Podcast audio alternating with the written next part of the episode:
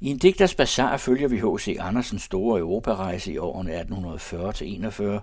I øjeblikket befinder han sig i Rom, hvor han fryder sig over de mange sansindtryk af bygninger, kunst, folkeliv og religiøse skikke. Han gør sig umage for at variere sine skildringer, og i dette afsnit lader han blandt andet sine støvler fortælle et eventyr. Mine støvler. En sandfærdig fortælling. Der er i Rom en gade, som kaldes Via Purificatione, men man kan ikke sige om den, at den er purificeret. Op og ned går den. Kålstokke og gamle potteskår ligger strøet rundt om. Røgen står ud af osteriets dør, og genboen signora, ja, jeg kan ikke gøre ved det, men sandt er det, genboen signora ryster hver morgen sine laner ud af vinduet. I denne gade bor mange fremmede, men i år holder frygt for feber og underartet sygdomme de fleste tilbage i Neapel og Florens. Jeg boede ganske ene i et stort hus. Ikke engang vært og vært inde sov her om natten. Det var et stort, koldt hus med en lille våd have, hvor i kun vokste en ærteranke og en halvt opløst levkøj. Dog i de højreliggende nabohaver stod blomstrende hække med månedsroser og træer fulde af gule citroner. Disse sidste udholdt godt den idelige regn. Roserne derimod så ud, som om de havde ligget otte dage i havet. Aftenerne var så ensomme i de kolde store værelser.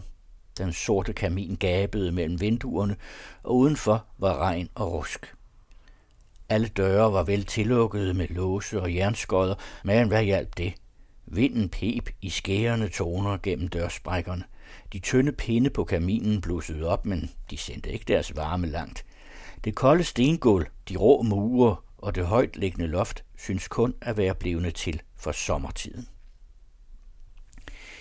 Vil jeg endelig engang ret have det hyggeligt, så måtte jeg først tage uldne rejsestøvler på, frakke, kappe og lodden hue. Ja, så kunne det blive ret lunt.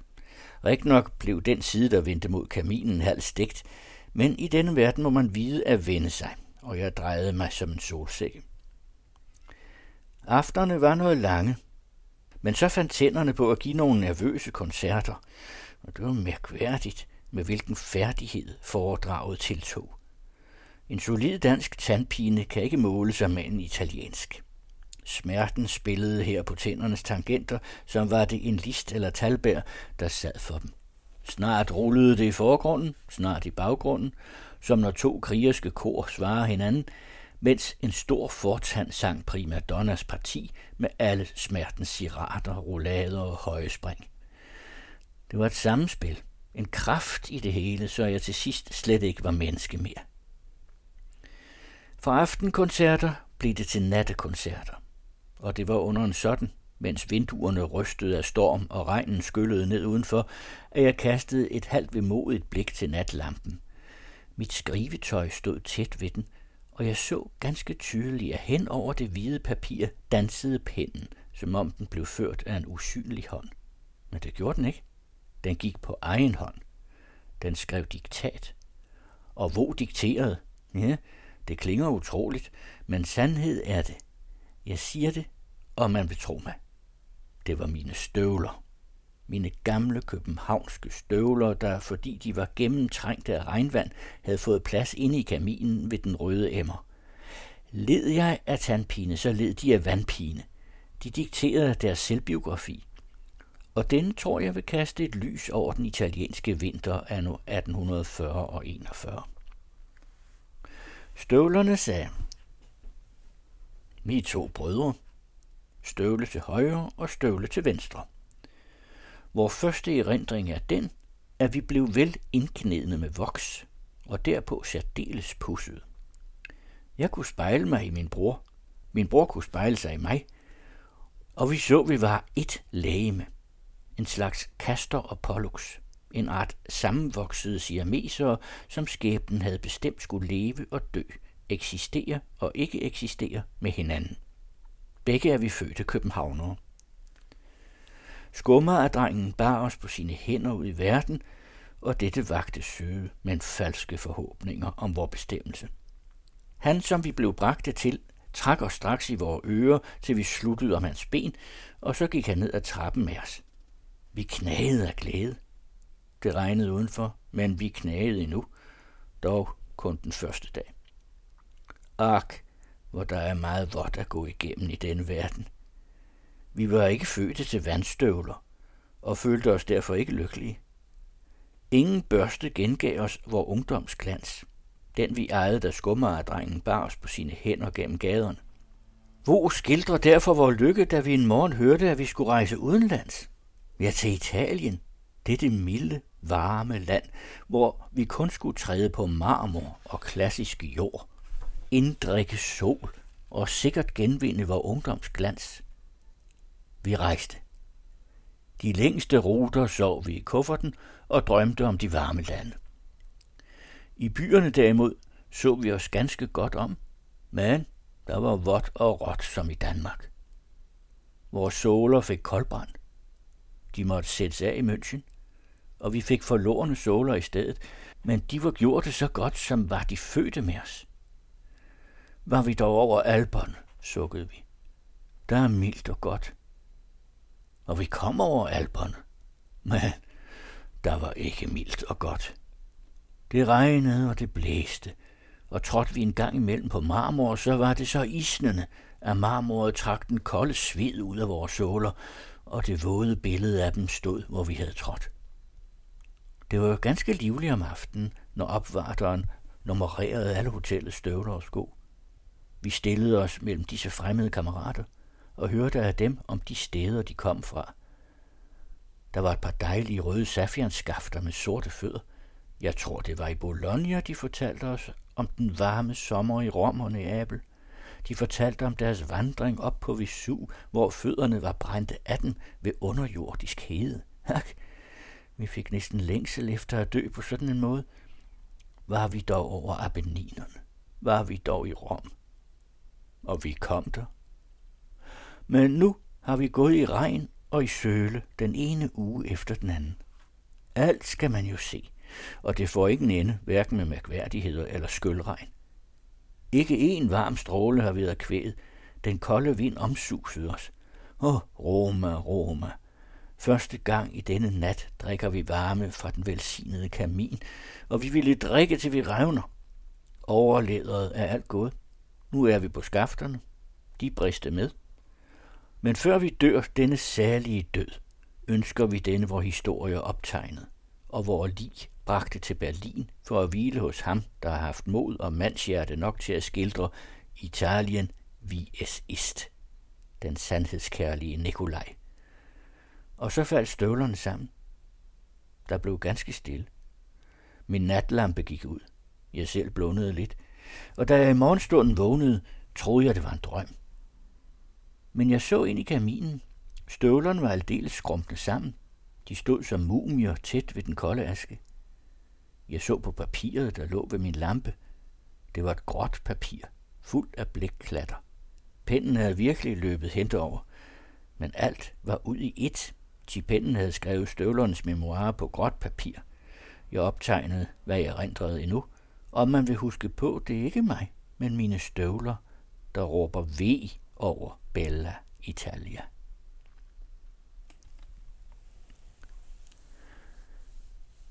Kejserborgen Hvor slet end vinteren kan være i Rom, den bringer dog dage skønne som de smukkeste forårsdage i Norden. Man får lyst til at komme i det grønne, og dette findes der.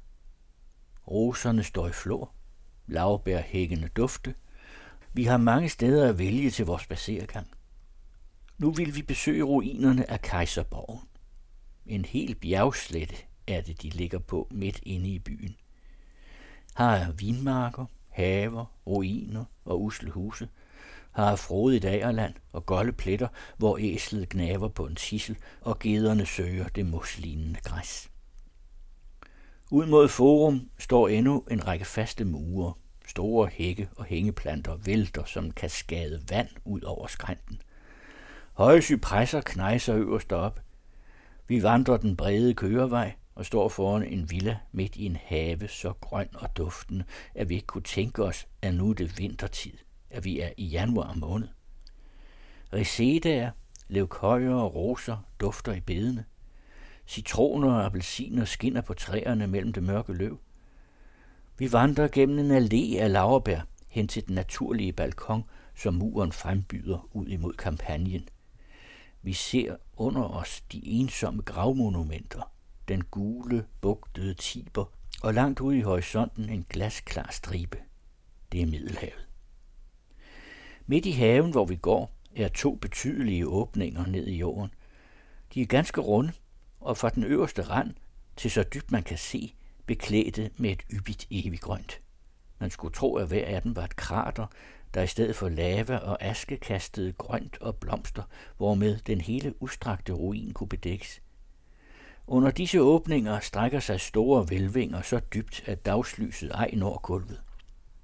Her hvor måske engang marmorkummen stod, og dejlige kvinder badede deres skønne lemmer, omstrålet af tusinde lamper, omduftet af røgelse, opfyldt af sang og strengeleg, hopper nu den klamme frø. Måske denne er en af hine mægtige kejserinder selv, som er dømt til at slæbe sine våde, tunge lemmer dernede i mørket, hvor hun fordom udklækkede onde, dræbende tanker. Bliv nede i den sorte nat, usagelige. Heroppe blomstrer roserne. Den varme solstråle kysser lavbærtræets grønne blad, og den fremmede inddrikker her et skønhedsbillede af syden, der aldrig vil udslettes af hans tanke. Vi vandrer bort fra disse frodige grønne svælg. Vi følger stien, der snor sig mellem blomstrende buske hen over høje murskrænter. En trætrappe fører os ned i en anden del af kejserborgen til en kålhave. Gulvets mosaik er forsvundet. Regnormen skyder op af den våde jord, hvor fordum Roms kejser med sit hof strakte sig omkring det østle tafel. Har duftet de kostbare retter, flamingotunge, mælk af moræner, hjerner af påfugle, har vekslet under måltidet disse jordens store deres rige klædninger. Her prangede de med falske lokker, sminket hud og øjenbryn, guldstøv i håret og med sko, hvis såler duftede af salve. Den stakkels guldbremmede slave stod ubevægelig som kålstokken nu. Der som han hostede eller nyste, blev han kastet i fiskeparken for at fede fiskene, der skulle sættes på kejserens bord. Hvilke minder knytter sig dog til dette sted, her hvor Caligula, Commodus og Tiber herskede? Digteren slynger med foragt disse vanvittige kejseres navne ud i verden.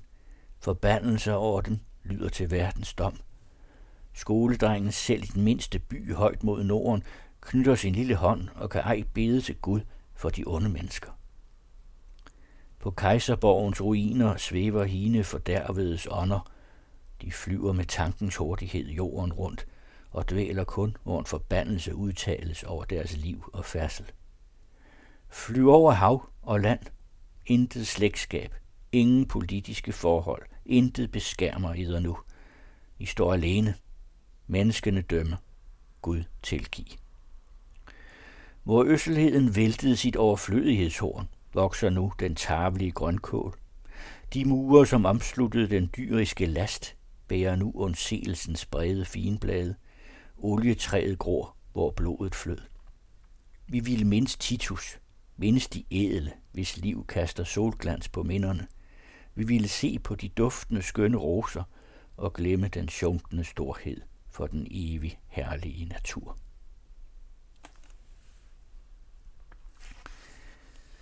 Sankt Knud. Vel er Danmark et protestantisk land, men mange helgens navn lever her endnu på folkets tunge, eller knytter sig her til et eller andet sted. I mange dansk landsbykirke pranger endnu Madonnas billede, enten malet højt på muren under velvingen, hvor det ej er blevet overkalket, eller på selve altertavlen. Ved solnedgang ringer endnu de danske landsbykirkeklokker som i katolicismens tid til Ave Maria. Sankt Knud var den første helgen, jeg som barn hørte nævne, skønt min lutherske katekismus ikke talte et ord om helgener. I min fødeby bærer en gammel prægtig kirke denne helgens navn. Bag aldret, der hviler hans ben. Sankt Knud var engang i Danmark en større helgen end konge. Tusinde lys brændte på hans alter – Gildeskrå prangede med hans navn. Som lille hørte jeg historien om ham. Den danske konge, der er jyderne, fordi han ville pålægge dem skat, blev forfulgt til Fyn. Han hvilede sig på vejen der, og stenen, hvor han sad, var blødere end hans fjenders hjerter. Endnu ser man sporet af, at han sad der. Jeg så det som barn, og jeg troede derpå. I Odense i Sankt Albani kirke søgte kongen frelse. Finderne flokkedes udenfor, og kongens tjener Blake var sin herres forræder. Ind gennem kirkevinduet blev kastet en sten. Den rammede kongens hoved, og han sank i sit blod foran højaltret, hvor han bad. Munkene gjorde kongen til en helgen. Selv i Rom blev rejst ham et alter. Som barn kom jeg aldrig nogen aften St. Knuds kirke forbi, uden jeg lukkede mine øjne, og just da så jeg allertydeligst den døde, blege konge med guldkrone på det blødende hoved og med kåbe af fløjen og hermelin vandre under den høje kirkevælving fra dåben op til alteret. I verdensbyen Rom ligger til højre i gaden fra Engelsborg ud mod Peterspladsen et munkekloster med en kirke, jeg tror den kaldes Transmontane. Et af de mange aldre herinde er det, som blev indviet helgenen, den danske kong Knud. På alterbladet står han med guldkrone på og i kåbe af fløjl og hermelin, ganske som jeg som barn tænkte mig ham at vandre i kirken, der gemmer hans ben. Den 19. januar er det St. Knuds fest, forkyndtes der i Diario Romano. Regnen skyllede ned. Det var et hæsligt vejr, men som dansk måtte jeg dog ud at se den danske helgen fejres. Jeg kom ind i kirken. Han var ikke et menneske. To små tællelys brændte så sørgeligt, så fattigt på Sankt Knuds alter. Det kunne jeg ikke bære over mit hjerte. Jeg måtte i det mindste vide, hvorfor har ikke var gjort lidt mere stas. Jeg ringede på klokken ind til klostret. En gammel munk trådte ud. Jeg spurgte, hvorfor Sankt Knud ej havde flere end to lys. Hvorfor har ingen musik og festlighed fandt sted? Ak, min herre, sagde munken, vort kloster er et af de fattigste i Rom. Vi har kun råd til at fejre en eneste stor fest om året, og han nævnede denne helgen. Der er her musik. Der stråler kirken med lys. Kun én gang årligt kunne vi bringe slidt i stand. Sankt Knud er fra Norden, og derfra får vort kloster aldeles intet. Sankt Knud er fattig. Jeg følte, manden havde ret. Alene stod jeg foran helgenens alter, min barndoms helgen, i hvis kirke jeg havde grædt ved min fars kiste – hvis kirke jeg konfirmeret. Helgenen, hvis kirke engang tjente mig i sin storhed som målet for alle bjerghøjder, jeg selv for afstanden mellem jorden og stjernerne. Sankt Knud, alverdens ære er forgængelig. I dit fordoms jordiske kongerige lyder nu ingen messe mere for din sjæl. Der brænder intet lys ved din grav, og selv i pavens by har du på din fest kun to færdige tællelys. Det festligste er, at en landsmand står ved din grav og riser det sørgelige billede af mindet om dig, sang Knud. Kolosseum Flere interessante foredrag har jeg hørt om det gigantiske i urverdenens former, men aldrig begreb jeg disse bedre, end da jeg engang fik at se skelettet af et mammutstyr. Det fyldte en betydelig plads i den store gård, hvor det var henlagt. Højt græs vokste ud af ryggraden og rundt om sidebenene. Man skulle tro, at det var skrovet af et fartøj, og ikke af et dyr, der engang havde levet. Et mammutskrov af en anden art, et stenskelet, der er bedre end alle bøger forkynder Roms forsvundne storhed, er Colosseum. Det er en ruin, en utrolig ødelagt ruin. Hele paladser i Rom er opført af dets nedrevne mure, og dog er her, i hvad vi endnu ser, en storhed, som der findes i pyramiderne og i indernes klippetempler.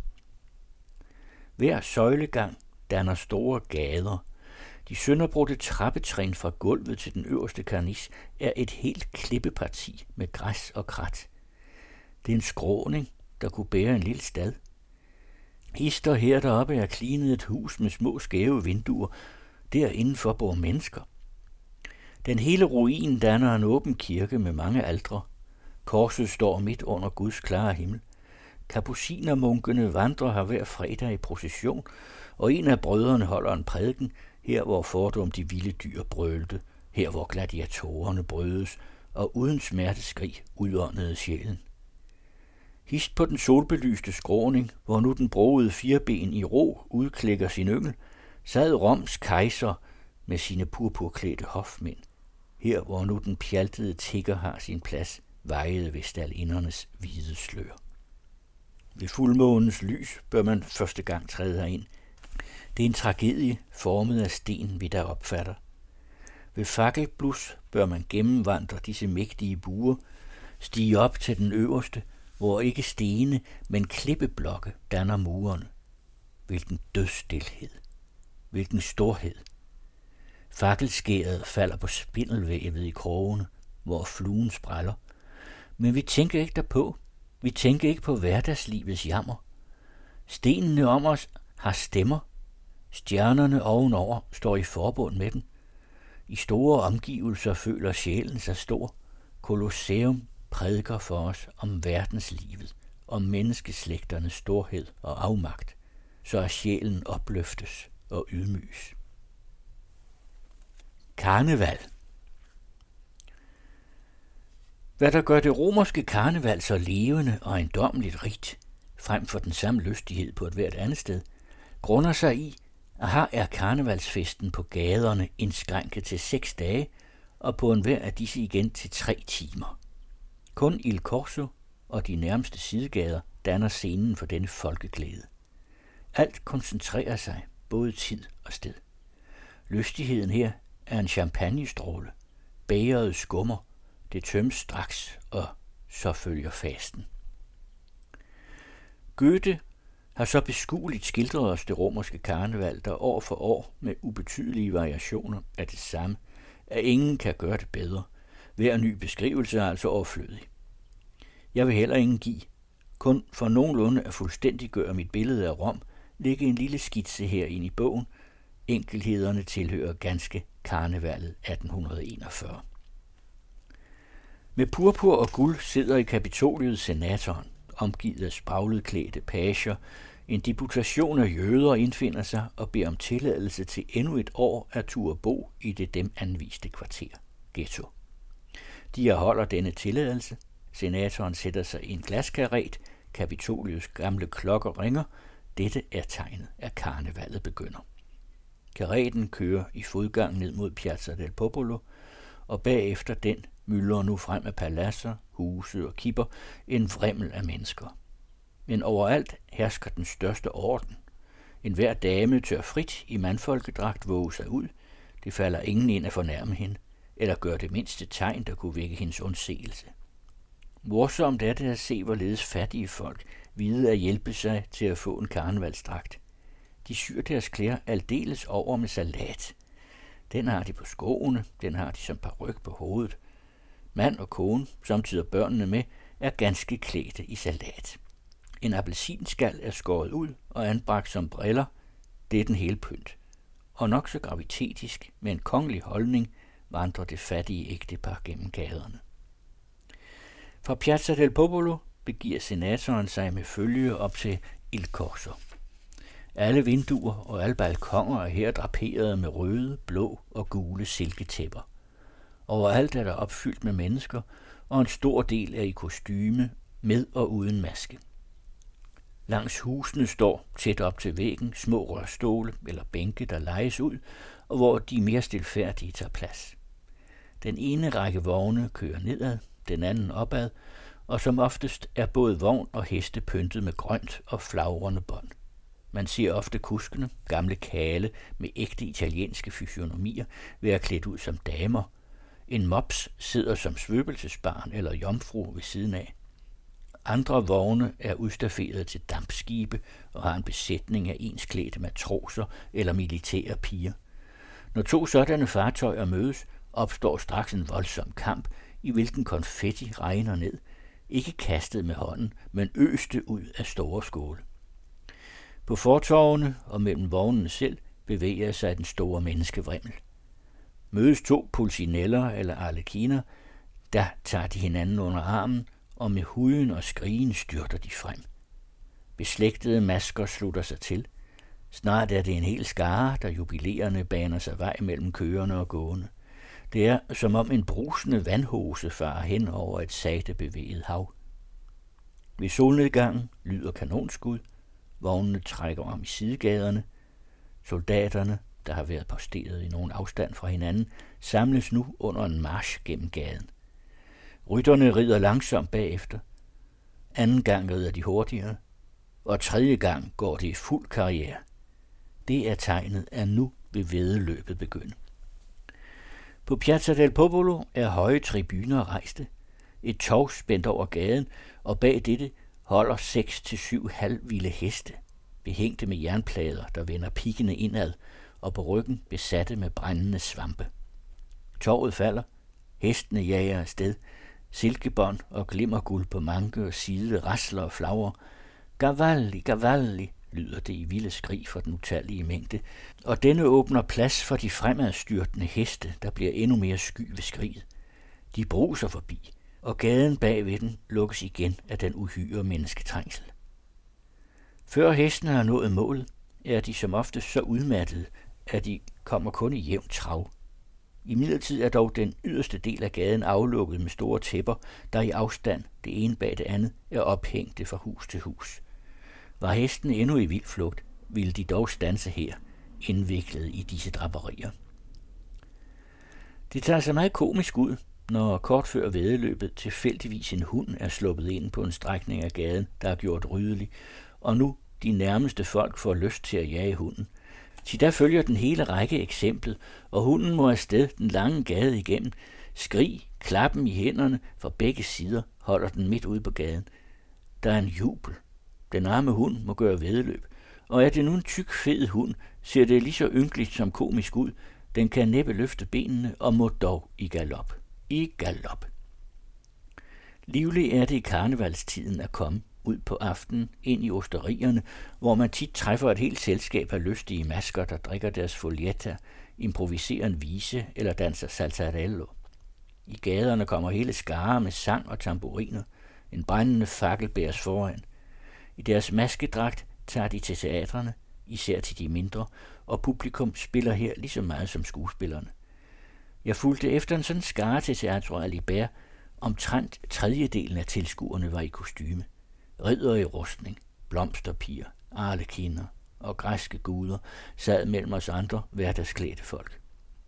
En af de største loger i første etage var ganske opfyldt med unge, nydelige romerinder, alle klædt som Piero, men uden maske og uden sminke. De var så livsglade, så smukke, det var en lyst at se – men de drog ikke nok hele opmærksomheden fra skuepladsen. Her blev givet en yndetragedie, Bayern i Venedig, England og Missolonghi. Den var meget rørende, men publikum var lystigt. Op i galleriet sad en simpel kal med et tykt sort skæg, i øvrigt klædt som bundepige. Han agerede rørt over stykket, draperede logen snart med sit forklæde, snart med sit skørt, tørrede øjnene og applauderede. Publikums øjne var mere hos ham end hos Bayern i Missolonghi. Den sidste karnevalsdag er altid den lystigste. Den ender med bouqueten af den hele fest. Det glimrende, prægtige Mokolo. Det var særdeles livligt dette år. Her kom et udklædt ægtepar på fagne høje stylter. Her brølede to, klædt ud som bjørne, den ene hvid, den anden kulsort, begge linkede til hinanden. Dem fulgte en møller, linket til en skorstensfejr. Her hoppede en mand med lotterinummer Hans hat endte i en blære. Der kom en anden med et orgel på en kar. Ud af hver pibe stak en levende kat sit hoved og skreg jammerligt, til manden havde en snor i halen på hver, og således spillede han. En vogn var pyntet som en blomstertrone, og på den sad en minestral. Harpen stod fast, men ovenover den var et lykkehjul med mange flag. Det drejede i vinden. En anden vogn forestillede en gigantisk violoncel. På hver streng red en karikatur. Kvinten bar en lille fin jomfru, og alle fire strenge sang i højens sky, alt som spillemanden, der stod ved siden af violinen, strøg personen over ryggen med sin bue. Gennem den lange gade regnede det ned med konfetti og blomster, dog mest med blomster. Til dette års februar svulmede med violer og anemoner. Jeg så Don Miguel, den virkelige Don Miguel, vandre civilklædt mellem trængslen. Han fik en håndfuld konfetti. Dronning Christina af Spanien havde en plads på en balkon. Konfetti og blomster var hendes våben. Nu lød tegnet til hestenes løb. Denne dag blev en af tilskuerne dræbt af de jagede heste. Slit sker årligt. Livet blev bragt til side. Lystigheden boser fort. Mokkoli, mokkoli genlød det, og i et nu strakte sig fra alle vinduer, fra alle balkoner, ja op fra taget selv, lange rør, stokke og stænger, besatte med små brændende voksstabler. De kørende, der under hesteløbet havde måttet holde i sidegaderne, fyldte atter Il Corso. Men hestene, kuskens hat, hans pisk, alt var besat med brændende voksstabler.